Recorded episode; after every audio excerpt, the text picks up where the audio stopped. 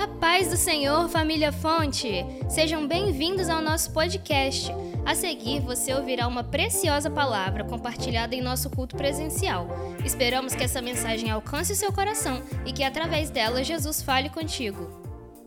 Apocalipse, capítulo 3, versículo 14 ao 22 diz assim: E ao anjo da igreja que está em Laodiceia, escreve: Isto diz o Amém, a testemunha fiel e verdadeira, o princípio da criação do de Deus.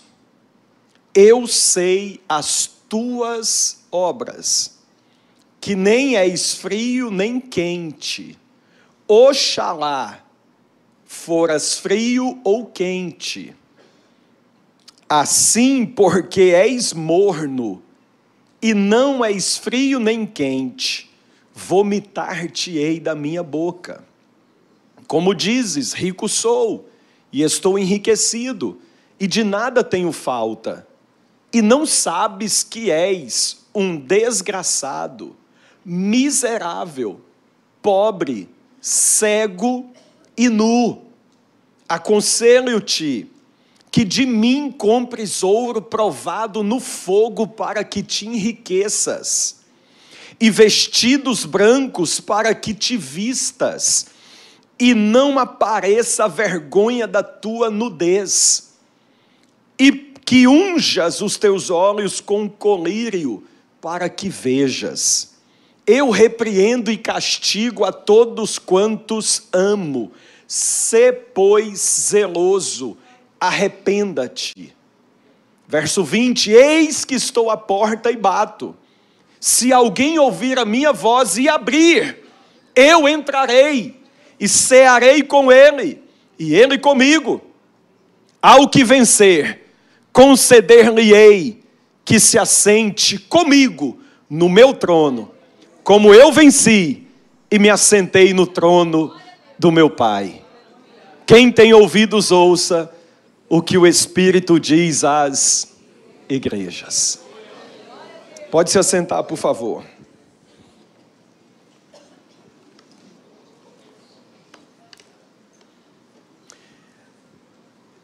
Queridos irmãos, eu quero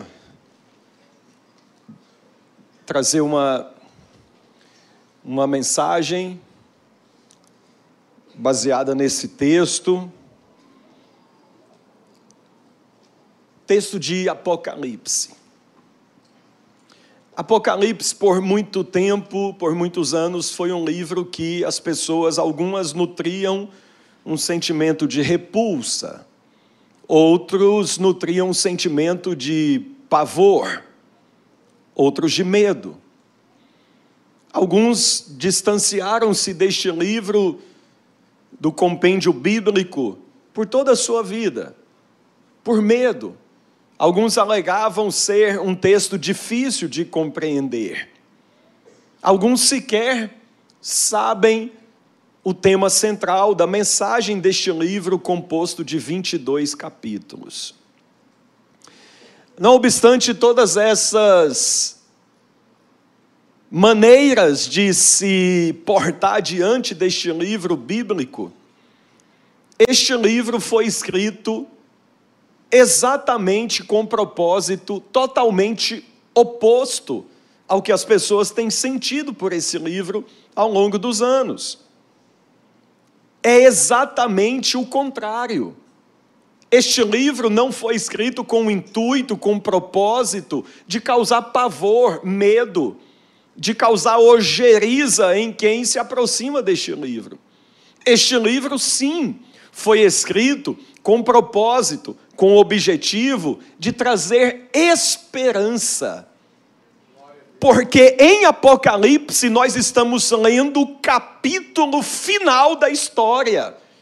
E nós temos a promessa, a certeza de que no final tudo ficará bem.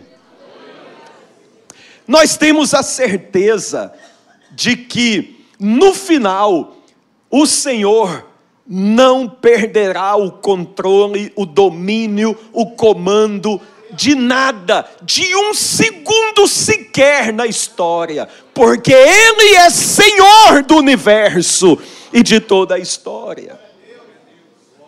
O livro Apocalipse foi escrito para a igreja do primeiro século, primariamente. Por extensão e por inspiração divina se aplica em todas as eras da igreja, inclusive a nossa.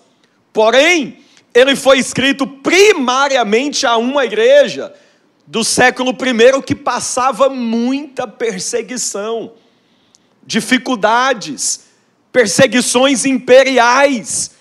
E o propósito de Apocalipse era exatamente esse: trazer esperança, trazer fé, trazer convicção de que Deus está com o controle de todas as coisas na palma de Suas mãos. Quem escreveu o Apocalipse foi um homem chamado João. João estava com mais de 90 anos de idade. João era o último membro do colégio apostólico, era o último dos doze que, estavam, que estava vivo. Todos os outros haviam morrido até a década de 60. Pedro, Mateus, Tiago, Tomé, todos morreram pelo viés do martírio. Alguns foram flechados, outros apedrejados, outros crucificados. João, na década de 90 do primeiro século, ainda está vivo. E João, nessa altura, era o pastor de uma região que naquela época chamava-se Ásia Menor. Hoje é o território de um país chamado Turquia. Naquela época chamava-se Ásia Menor, cuja capital dessa província romana, chamada Ásia Menor, era a cidade de Éfeso. Éfeso era uma cidade relativamente grande, com seus mais de 200 mil habitantes.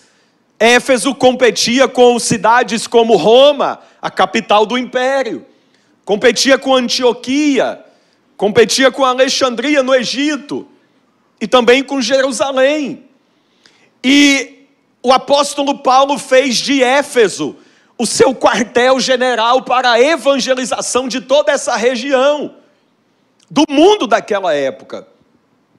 E nós vemos que o trabalho foi muito frutífero, foi muito próspero, porque em três anos, o apóstolo Paulo, com toda a sua equipe, alcançou uma vasta área daquela região. Você vê que tem, é mencionado em Apocalipse, igrejas como Éfeso, Tiatira, Esmirna, Pérgamo, Sardes, Laodiceia, Filadélfia. Tem também as cidades de Hierápolis. Tem também a cidade de Colossos. Quando Paulo escreveu a epístola aos Colossenses, ele pediu que a epístola também fosse lida na cidade de Laodiceia. E Paulo escreveu uma epístola aos irmãos de Laodiceia, mas essa epístola se perdeu, não chegou até nós. Mas Paulo escreveu. Então, toda essa região, Paulo fez a base, o seu QG na capital, Éfeso, e a capital tornou-se um centro de irradiação, de difusão, de propagação, de disseminação das boas novas do Senhor Jesus. E essa região foi alcançada, mas Paulo morreu. Paulo designou um sucessor, um, um jovem pastor chamado Timóteo. Depois, anos mais tarde, o apóstolo João tornou-se o pastor dessa região. Mas na década de 80, tornou-se o imperador romano um homem chamado Domiciano. E Domiciano tinha um desejo de se tornar um deus. E ele exige que o povo o adore como tal. E isso, evidentemente, chocou-se diametralmente em oposição ao que os cristãos faziam. E Domiciano, irritado, infligiu uma dura, severa e cruel perseguição contra os servos de Deus no Império Romano nessa época, década de 80. E Domiciano, na tentativa de desestruturar o cristianismo, ele então prendeu o principal líder o homem que andou com Jesus, o homem que viu Jesus, o homem que reclinou a cabeça no peito de Jesus, o apóstolo do amor, João. Domiciano o prendeu, e não apenas o prendeu, Domiciano o desterrou, o exilou em uma ilha prisional do mar Egeu chamada Pátimos. Essa ilha vulcânica, terrível, inóspita. Tinha 10 quilômetros, tinha não, ainda tem, 10 quilômetros de largura por 16 de comprimento. Ali habitava presos, eram enviados presos políticos, rebeldes, homens que se levantavam contra o domínio do imperador, dissidentes, para ali eram enviados os criminosos mais perigosos. E agora chegou na ilha o seu mais novo habitante, um homem idoso, com seus mais de 90 anos de idade. Um homem que não ameaçava em nada o Império Romano. Um homem que carregava nas suas cãs brancas o respeito de uma comunidade a qual ele serviu por anos a fio com a alma. Mas agora ele chega nessa ilha solitária, terrível, inóspita, distante, sozinho, preso. João é jogado nessa ilha. A Bíblia diz que é um domingo não sei se tarde, noite, imagino que seja de manhã, porque era costume que eles, o culto nesse tempo era feito antes do sol nascer. Porque domingo nessa época era um dia de labor, era um dia de trabalho. Então os cristãos cultuavam antes do raiar do sol.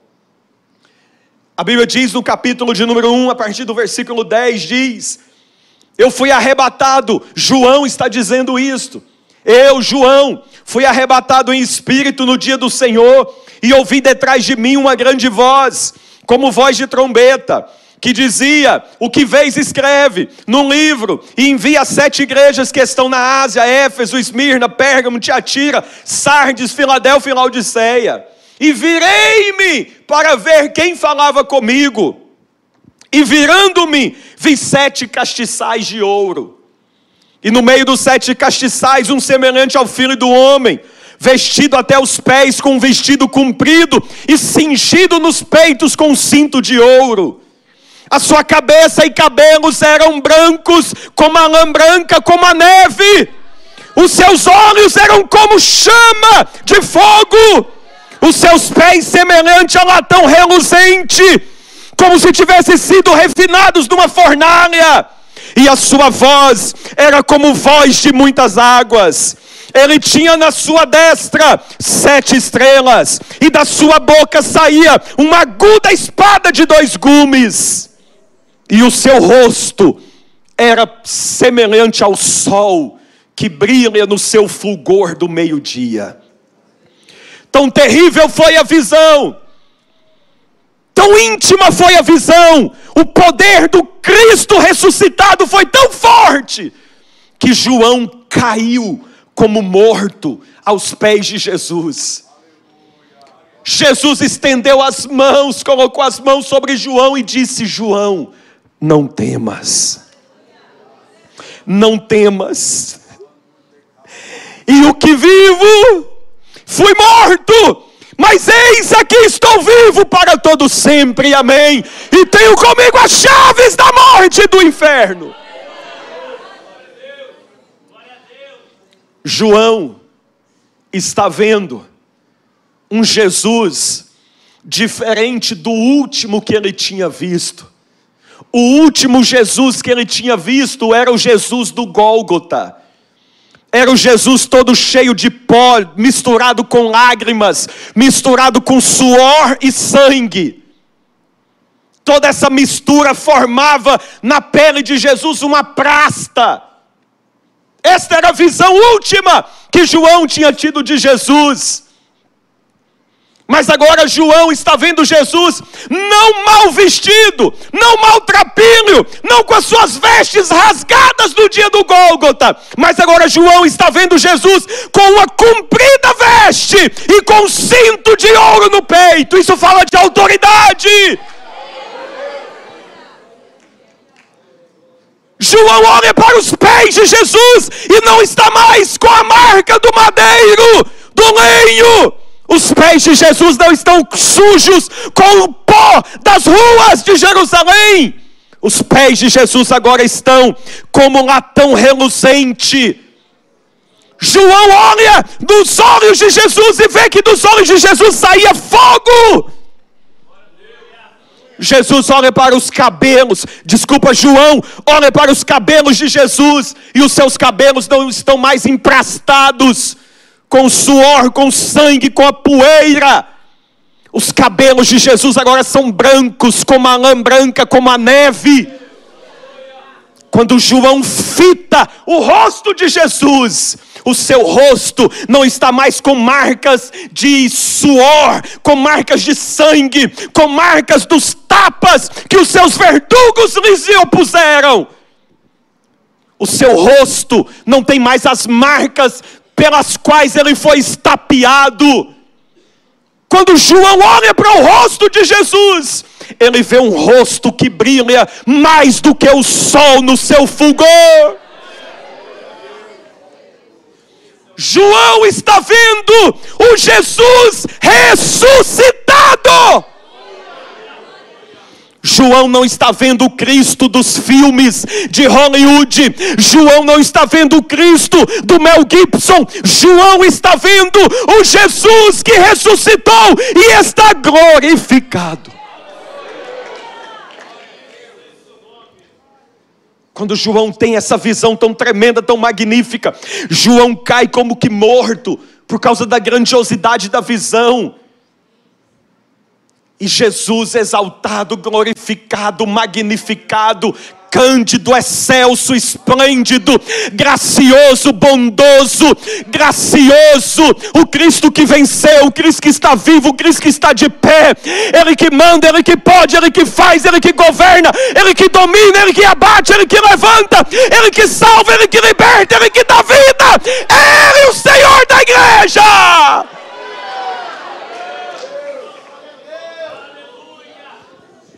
O Jesus ressuscitado põe as mãos no seu velho amigo, no velho apóstolo, e diz assim: João, não temas, eis aqui estou vivo.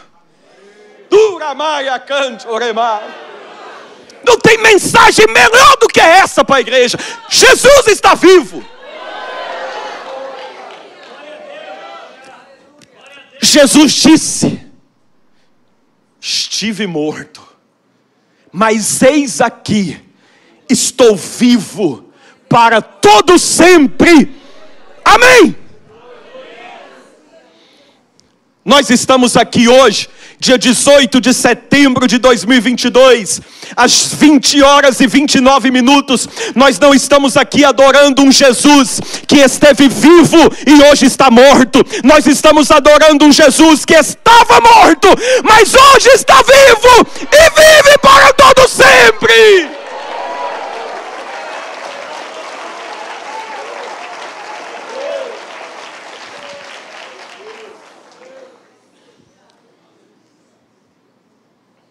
Jesus está vivo. Jesus está vivo. O que consola a igreja, esta é a mensagem: Jesus está vivo. Paulo disse em 1 Coríntios 15: se Jesus não ressuscitou, logo é vã a nossa esperança. Ele ressuscitou, ele está vivo e vive para sempre. E eu sinto a Sua presença entre nós. Mas, Jesus se dirige ao seu velho amigo, velho apóstolo, e diz assim: Eu tenho uma mensagem para sete igrejas. Eu não tenho tempo para te dizer sobre as sete, não, a gente precisaria de. Mas eu vou focar nas que, nessa que nós ora lemos. A igreja que estava na cidade chamada Laodiceia. Jesus enviou, endereçou uma missiva, uma carta, uma epístola para Éfeso, para Esmirna, para Tiatira, para Pérgamo, para Sardes, para Filadélfia e uma para Laodiceia. Em todas das sete, preste atenção, das sete para seis, Jesus teceu elogios. E depois Jesus fez uma breve recomendação ou exortação: cuida com isso, melhora nisso. Tenho, porém, contra ti que toleras Jezabel, cuidado com os nicolaítas. Ó, oh, volta ao primeiro amor, ele disse a Éfeso. Ele disse para Filó, ó, como guardaste a palavra da minha paciência, também eu te guardarei da hora da tentação que há de vir sobre todo mundo. E ele vai conversando com as igrejas. Mas quando chega Filadélfia, desculpa, quando chega Laodiceia, a tonalidade muda. É solene demais. Muda o tom. A Laodiceia, Jesus não teceu nenhum elogio. Para Éfeso teve, para Tiatira teve, para Pérgamo teve, para Sardes teve, todas as outras teve. Para Laodiceia, nenhum. Essa cidade era uma cidade rica, punjante, esplêndida. Era uma cidade que ficava no entroncamento de algumas rodovias que permitia uma grande afluência a essa cidade.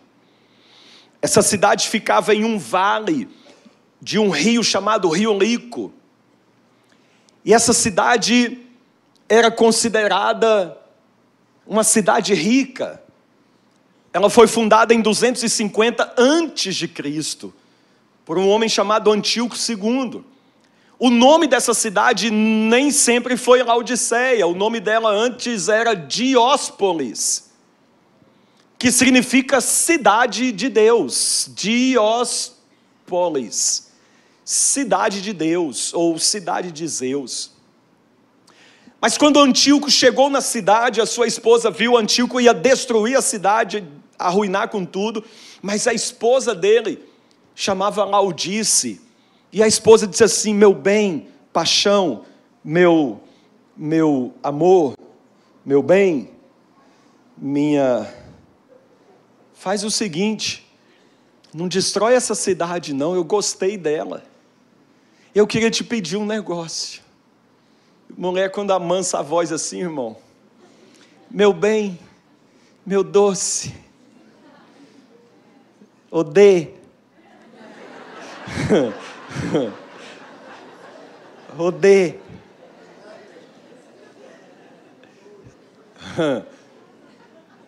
Eu queria te pedir um negocinho. É pouquinho. Eu queria que você me desse um presente. O Antigo disse: O que, que é?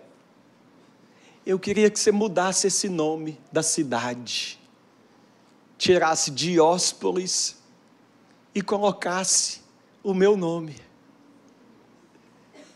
Bota o meu nome no nome da cidade.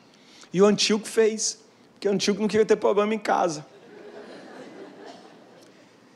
E aí o Antíoco chamou a assembleia do, do povo da cidade e disse assim: Ó, eu quero mudar o nome da cidade. Está doido mudar o nome da nossa cidade? Claro que não. Não, mas é o seguinte, eu vou trazer toda a infraestrutura, eu vou dar para vocês isso, isso, isso, mas deixa eu mudar o nome, porque senão vai ter dor de cabeça. E aí ele contou, confessou como é que era a vida em casa, e o povão disse, não, tudo bem, Pode mudar. E aí mudou o nome botou Laodiceia. De Dióspolis, que significa Deus, de cidade de Deus, colocou Laodiceia, que significa o povo julga.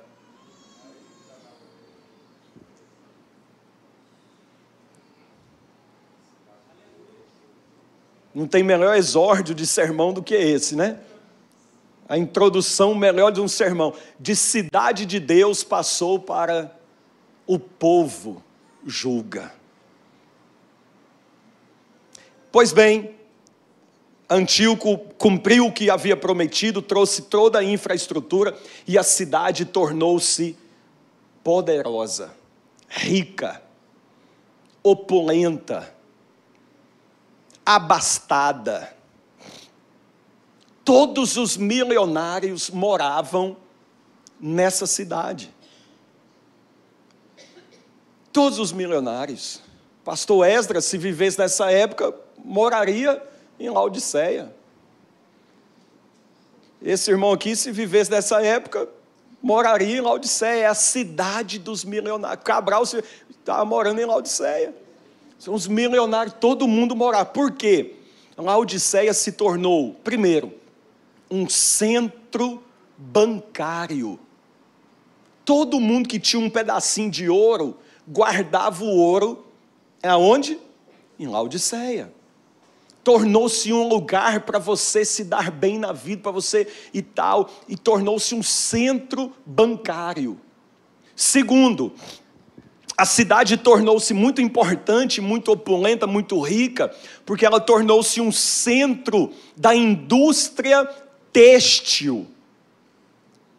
Eles haviam descoberto uma forma de tingir o tecido, e eles começaram a fabricar uma lã negra, que tornou-se a coisa, a última moda do momento.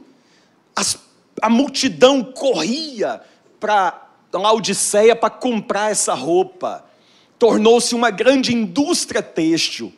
Terceiro, Laodiceia era uma cidade universitária especializada em medicina.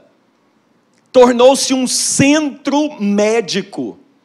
Eles desenvolveram um bálsamo chamado pó frígio, e esse pó passava no ouvido ou nos olhos, tirava toda irritação, reduzia problemas de vista, é, inflamações no ouvido, etc.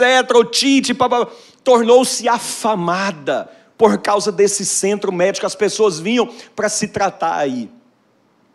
E essa cidade ficou muito rica, tão rica que essa cidade sofreu no ano 61 um terremoto e essa cidade disse para Roma: não precisamos de ajuda. Nós reconstruiremos essa cidade com o nosso próprio dinheiro. Nós somos tudo rico. Não queremos ajuda de ninguém. E agora, irmãos, diante desse contexto histórico que você agora já sabe como era a cidade, como eram os seus habitantes, seus moradores, um pouquinho da história de Laodiceia, vamos tentar enxergar como é que estava a vida da igreja nessa cidade. Primeiro, Jesus começa dizendo: "E ao anjo da igreja que está em Laodiceia, escreve: Isto diz o Amém." A testemunha fiel e verdadeira, o princípio da criação de Deus. Primeiro, Jesus se identifica como o Amém. O que significa a palavra Amém? Amém significa verdade. Quando a igreja, quando o Amém parte, de Jesus significa assim será. Quando o amém parte da igreja, significa assim seja. Pegou isso aqui ou não? Qual a diferença? Eu dizendo amém, é assim seja, que aconteça assim, que seja assim. Mas quando Jesus profere o Amém, Ele está dizendo: assim será. Não importa as circunstâncias, assim será. Porque Jesus é o Amém. Jesus estava dizendo para a igreja: Eu sou o ponto final. Os homens podem colocar até uma vírgula, mas ponto final só eu coloco. Eu sou o Amém. Eu dou a palavra final. Isto escreve o Amém a testemunha fiel e verdadeira, o princípio da criação de Deus. Testemunho de Jeová interpreta esse, esse pedacinho aqui de maneira errada.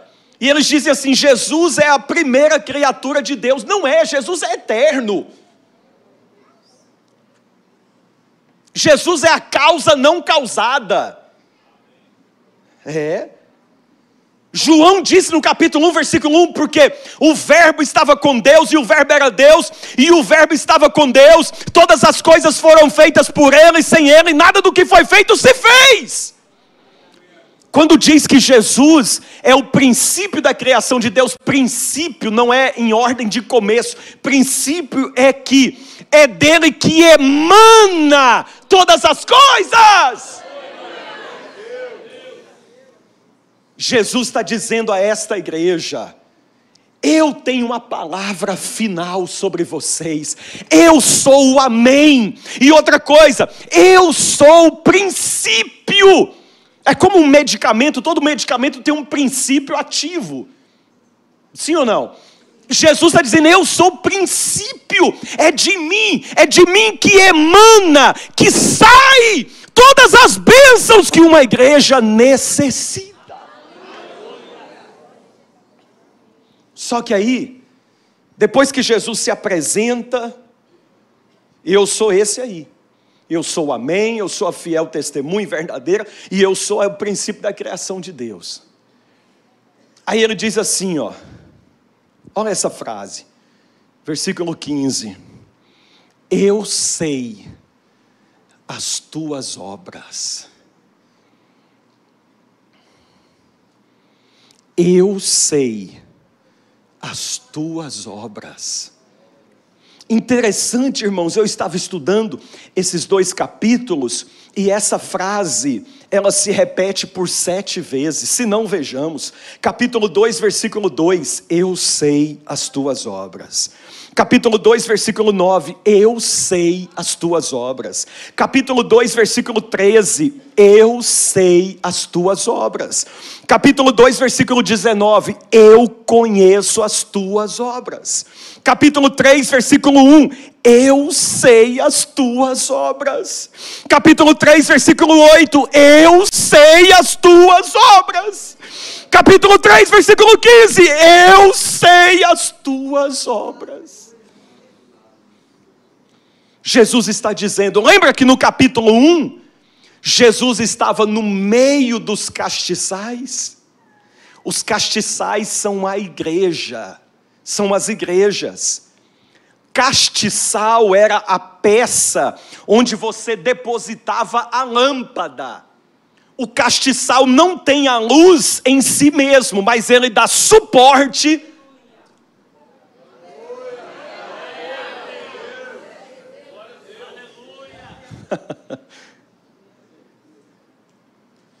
Jesus estava no meio dos castiçais. Jesus disse em João 8,12: Eu sou a luz do mundo. Mas essa luz só pode ser vista se ela estiver apoiada no castiçal. E Jesus estava andando no meio dos castiçais. E ele estava andando e dizendo: Conheço as tuas obras conheço as tuas, eu sei que você está fazendo.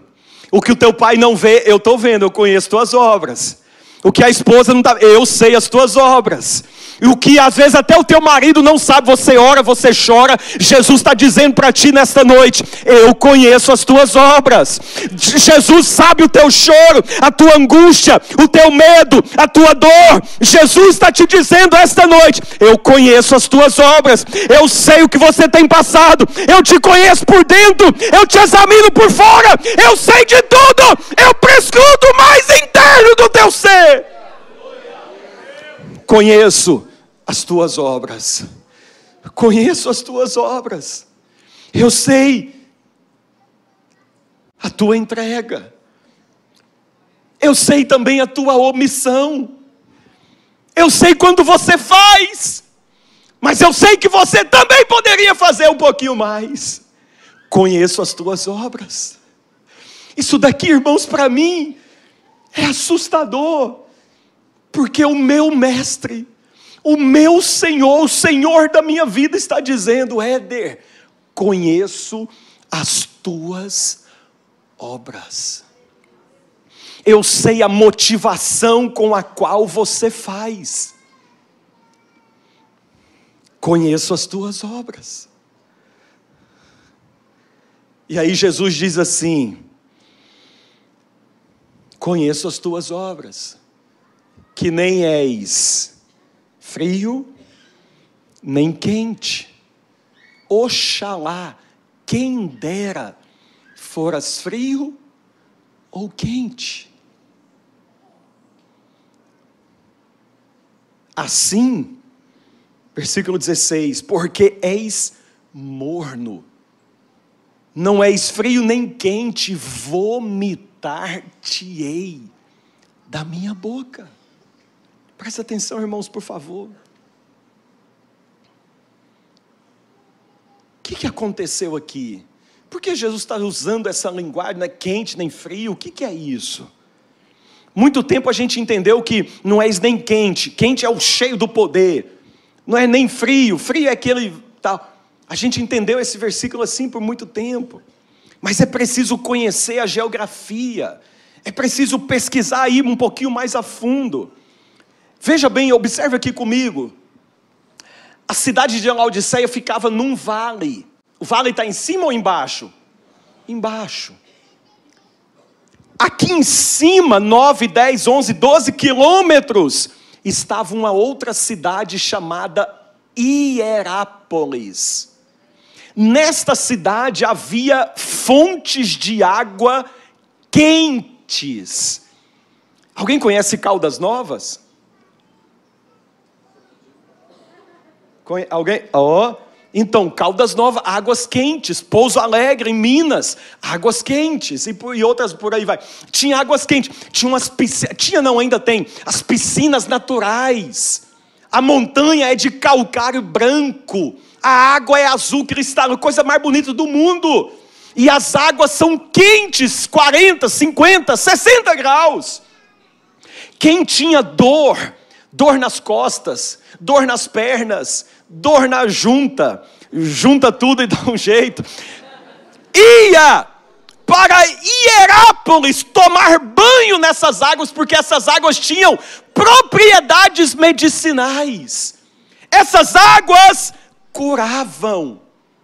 Essas águas curavam. As pessoas afluíam para Hierápolis tomar banho nessas piscinas naturais para tirar essas dores. Aqui a cidade está aqui embaixo, Laodiceia. Desse outro lado aqui também, 9, 10, 12, 13, 14 quilômetros, está outra cidade, cidade chamada Colossos. Essa cidade, ao contrário da outra lá, essa cidade aqui, ela tem fontes de água fria. A água é gelada. A água, a água perfeita para se tomar. A pessoa chegava com a, com a boca seca de sede e tomava essa água. Trazia o quê? Trazia refrigério. Trazia o quê? Trazia alívio. Imagina só você passar o dia todo sem tomar água. Você chega à tarde e toma aquele copo de água assim. A coisa boa demais. Traz alívio. Mas aqui, Laodiceia não tinha fontes de água, nem de água quente como Hierápolis, nem de água fria como Colossos. E aí Jesus diz o seguinte: Eu tenho contra ti que você não é nem quente, nem frio, tu és morno. Porque a água que abastecia essa cidade aqui no vale do Rio Rico, Laodiceia, vinha por aquedutos de Herápolis. Mas quando chegava aqui, a água já estava como? Morna. A água que saía lá de cima de Colossos, gelada, fria, vinha pelos aquedutos, chegava aqui como? Também morna. Bebe uma água morna, você vomita, você passa mal. É a pior coisa do mundo. Sábado passado eu passei mal demais, eu estava em Santarém, no Pará, e eu comi um peixe, um negócio lá, não sei que. E eu passei mal demais na sexta e sábado, eu acordei passando mal, barriga, diarreia, vômito e tal. E eu foi me dando uma fraqueza e eu tinha que pregar à noite no sábado, e eu passei o dia todo, não consegui comer nada. E Jesus está dizendo aqui, irmão, Jesus disse assim: Você não é nem quente nem frio, você é morno, eu estou a ponto de vomitar você da minha boca. E eu queria vomitar, e eu liguei para Valéria, Valéria, mete o dedo na goela e vomita, rapaz. E eu falei, você está de brincadeira, né? Eu estou aqui nesse fim de mundo, e eu, é, nada, irmão.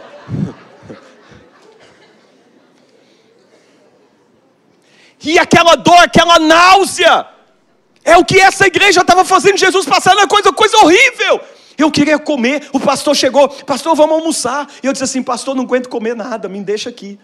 E eu passei ali no quarto, no hotel, deitado o dia todo. Não comi nada.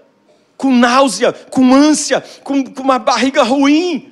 E foi me dando um, um, uma, uma. Como é? Uma foi me dando uma, uma angústia, porque eu tinha que pregar à noite. Imagina uma igreja com 16 mil membros, um evento de missões, todo mundo esperando, cartaz anunciado e não sei o que, não sei o que. E eu disse: Meu Deus, me levanta dessa cama, eu preciso pregar. E eu falei comigo assim: Meu Deus, vai ser a mensagem mais rápida da minha vida.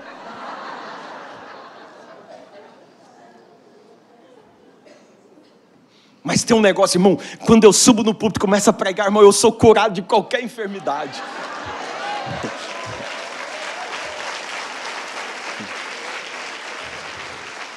E eu fui pregando, irmão, e aquele, o pastorzão assim, o pastorzão sentado assim, irmão, e eu com medo, e eu olhei para ele assim, falei, e aí pastor, tem que terminar? E o pastor fez só assim, ó.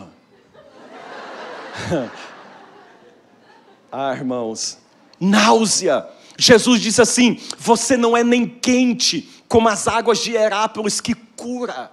Você não é nem frio como as águas de Colosso que mata a sede, que traz alívio e refrigério. Você é morno. Você não está servindo para nada. É sobre isso que eu quero pregar nessa noite. Irmãos, pastor, o senhor lê essa, essa carta, pastor, não tem denúncia de desvio doutrinário. Pastores não tem denúncia de pecado de prostituição. Não tem denúncia de pecado de idolatria nessa cidade, nessa igreja. Nas outras igrejas, Jesus tem porém contra ti, que deixaste o primeiro amor. Tenho porém contra ti que toleras Jezabel, profetiza. Tenho porém contra ti que está aí os nicolaítas eram as denúncias que Jesus tinha contra as outras igrejas, mas contra essa não tem qualquer denúncia de desvio moral, de desvio doutrinário. Mas esta, em contrapartida, é a igreja que Jesus pegou mais pesado. E a pergunta que eu fiz para mim mesmo foi: Senhor, o que foi que essa igreja fez que deixou o Senhor com náusea, com, a ponto de vomitar? Sabe o que é, irmãos? Sabe o que é o que causa náuseas em Jesus? É sermos cristãos morno, mornos. Sabe aquele ditado que talvez não seja bom usar aqui, então deixa para lá. Sabe, irmãos, aquela pessoa que não serve para tá lá, para nada. Ficou morna Eu estou me dirigindo a você. Eu falei de manhã, com todo respeito, pastor, aqui é a minha igreja. É a igreja que eu tenho lutado e, e, e, orado e servido com toda a minha vida. E que tenho trabalhado para levar o nome de Jesus através da nossa igreja para tantos lugares do Brasil e do mundo. Evidentemente eu não estou dirigindo essa mensagem à igreja fonte de vida como um todo. Mas quem me mandou pregar essa mensagem foi o Senhor, Deus de Israel. Então não é a igreja toda que eu estou me dizendo, mas quem sabe há, há um, dois, três, quatro indivíduos. Quem sabe o seu estado espiritual é de uma mornidão. O que é o crente morno? É aquele que, que vive um disfarce, é mascarado, não no sentido de máscara de falsidade, mas ele bota uma máscara como se tivesse tudo bem, mas lá dentro ele sabe que não está, está faltando alguma coisa. Você não tem mais o que você teve há anos atrás. Você não tem mais aquele fervor. Você não tem mais aquele ardor você não tem mais aquela gana, aquele desejo ardente que te consumia. Eu quero mais, eu quero outro culto, pastor. Põe outro culto que eu estou dentro, pastor. Eu vou na oração, eu vou no ensaio, eu vou na capelania. Eu quero, eu quero, eu quero, eu quero servir o Senhor. Acabou. Tudo isso, tudo isso são páginas de um passado distante que você viveu e que hoje não passa de distantes recordações que, quem sabe, machucam a tua alma, porque você tem vontade de reviver tudo que você viveu lá atrás.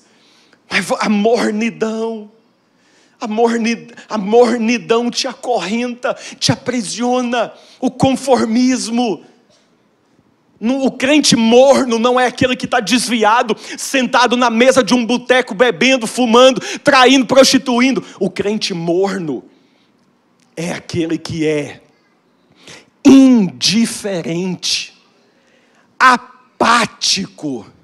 O mundo está se acabando e ele está. Isso não diz respeito a mim. Eu não posso fazer nada. É, gente, o que é o crente morno? O crente morno é aquele que pegou o dom, ou os dons que Jesus deu, você abriu a gaveta, jogou lá dentro, fechou a gaveta, trancou e jogou a chave fora. O crente morno é aquele que pegou os seus dons, os seus talentos. Ei, meu, meu amigo, minha irmã, você já foi um servo, uma serva de Deus, você já foi usado na casa de Deus, você já foi ousado na casa de Deus, mas hoje, mas hoje, hoje, você vem ao culto, você vem aos domingos, pela manhã ou à noite,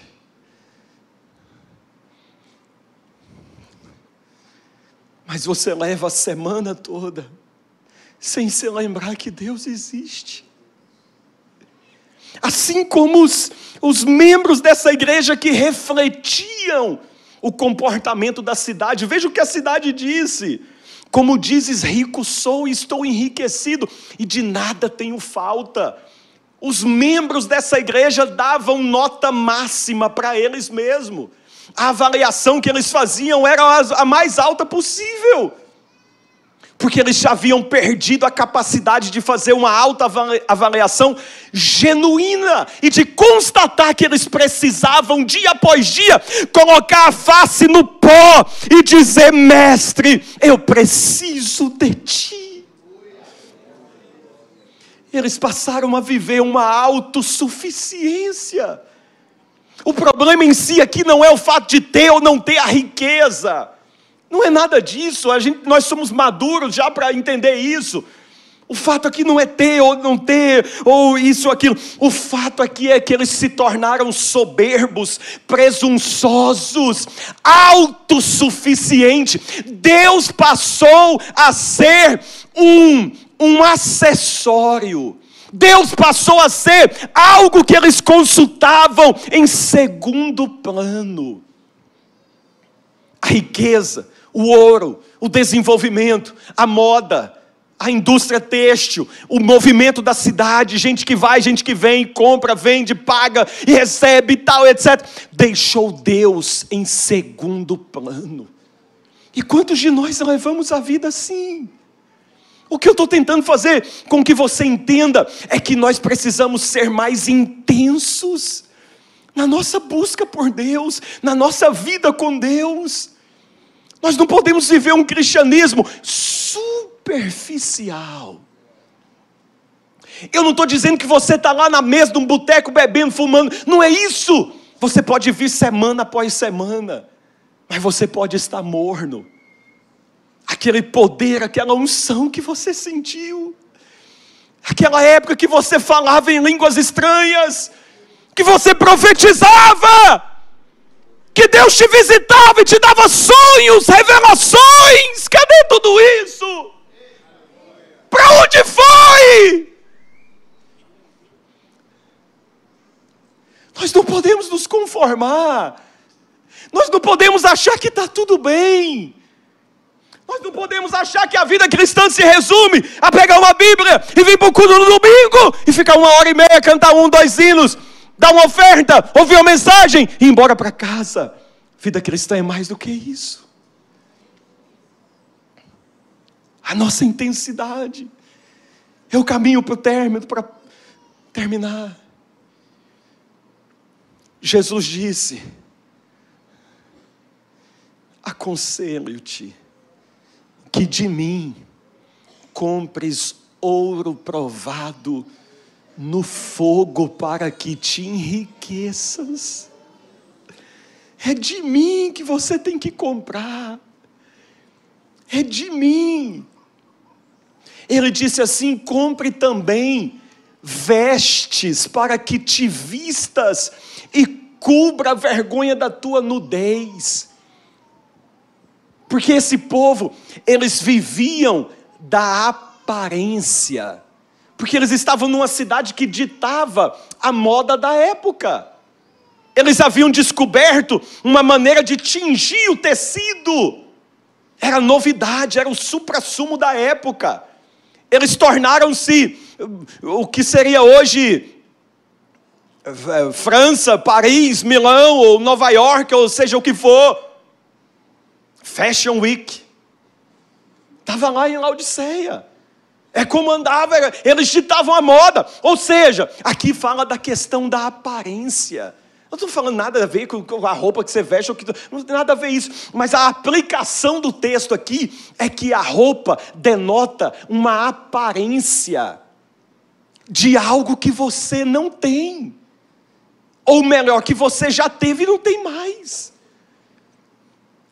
A gente não, nós não podemos viver numa aparência. Você tem que ser quem você é, quem Deus te chamou para ser. Você tem que pedir a Deus que o que Ele já te deu um tempo atrás, que Ele devolva, ou que você vá buscar de novo. O profeta disse: renova os nossos dias como dantes. Jesus disse: compra de mim colírio, para que unjas os teus olhos e veja. O verso 19 diz: Eu repreendo e castigo a todos quantos amo. Sê, pois, zeloso e arrependa-te. O remédio é arrepender. Jesus, aqui, como um, um médico, um clínico geral, ele faz um diagnóstico da igreja. A igreja está numa consulta médica, Jesus faz o diagnóstico. Você está pobre, porque o ouro da cidade não te enriquece. Você está cego, porque esse colírio pode melhorar a sua visão da terra, mas não te dá a visão das coisas celestiais. E Jesus disse: Você está nu, porque essa roupa da moda que você veste aí de Laodiceia não cobre a nudez, não a nudez do corpo, mas a nudez do pecado. Somente as vestes espirituais é que pode tapar, esconder, cobrir a nudez espiritual que o pecado causou. Jesus disse: compre ouro de mim, compre vestes de mim, compra colírio de mim. Intimidade comigo. O que, que a gente vê aqui, irmãos? É o clamor de um Deus apaixonado, de um Jesus que está morrendo de saudade do seu povo.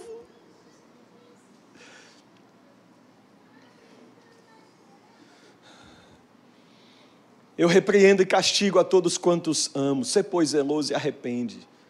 O diagnóstico foi dado. Agora Jesus está prescrevendo, Jesus está prescrevendo a receita médica.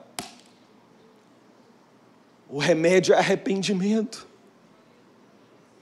O versículo 20 diz: Eis que estou à porta e bato. Se alguém ouvir a minha voz e abrir, eu entrarei e cearei com ele e ele comigo. Ei, escute, eu termino. O pessoal do louvor pode subir já, por favor. Eu termino. Jesus está dizendo: Eu estou à porta e bato. Sabe o que é isso? Não obstante a igreja estar morna, Jesus não desistiu dela. Você pode ser um morno hoje aqui, mas eu tenho uma notícia boa para te dar: Jesus não foi embora, Jesus não desistiu de você.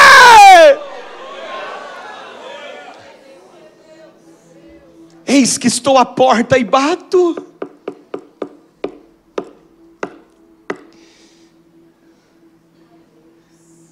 Como que Jesus bate nessa porta? Que porta é essa? É a porta da sua vida, é a porta do seu coração. Como é que Jesus bate?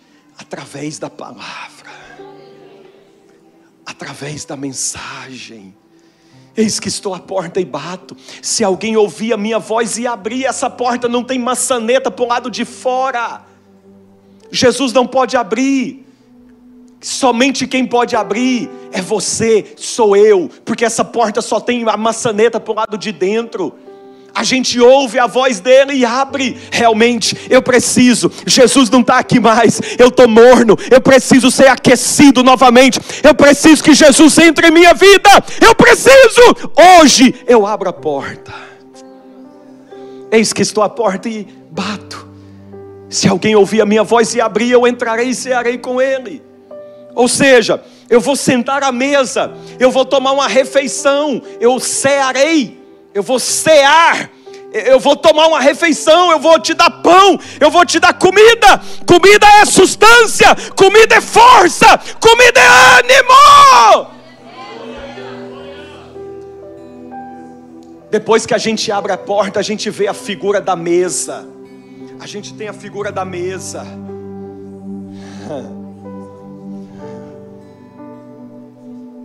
Mesa é intimidade.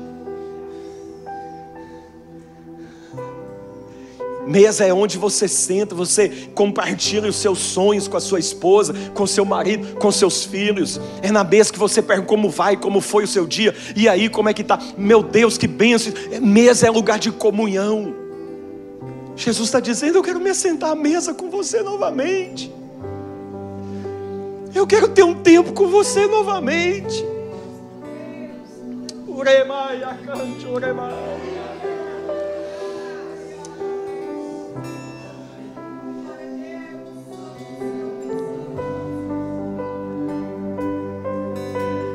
pior não é estar morno, o pior é achar que está tudo bem.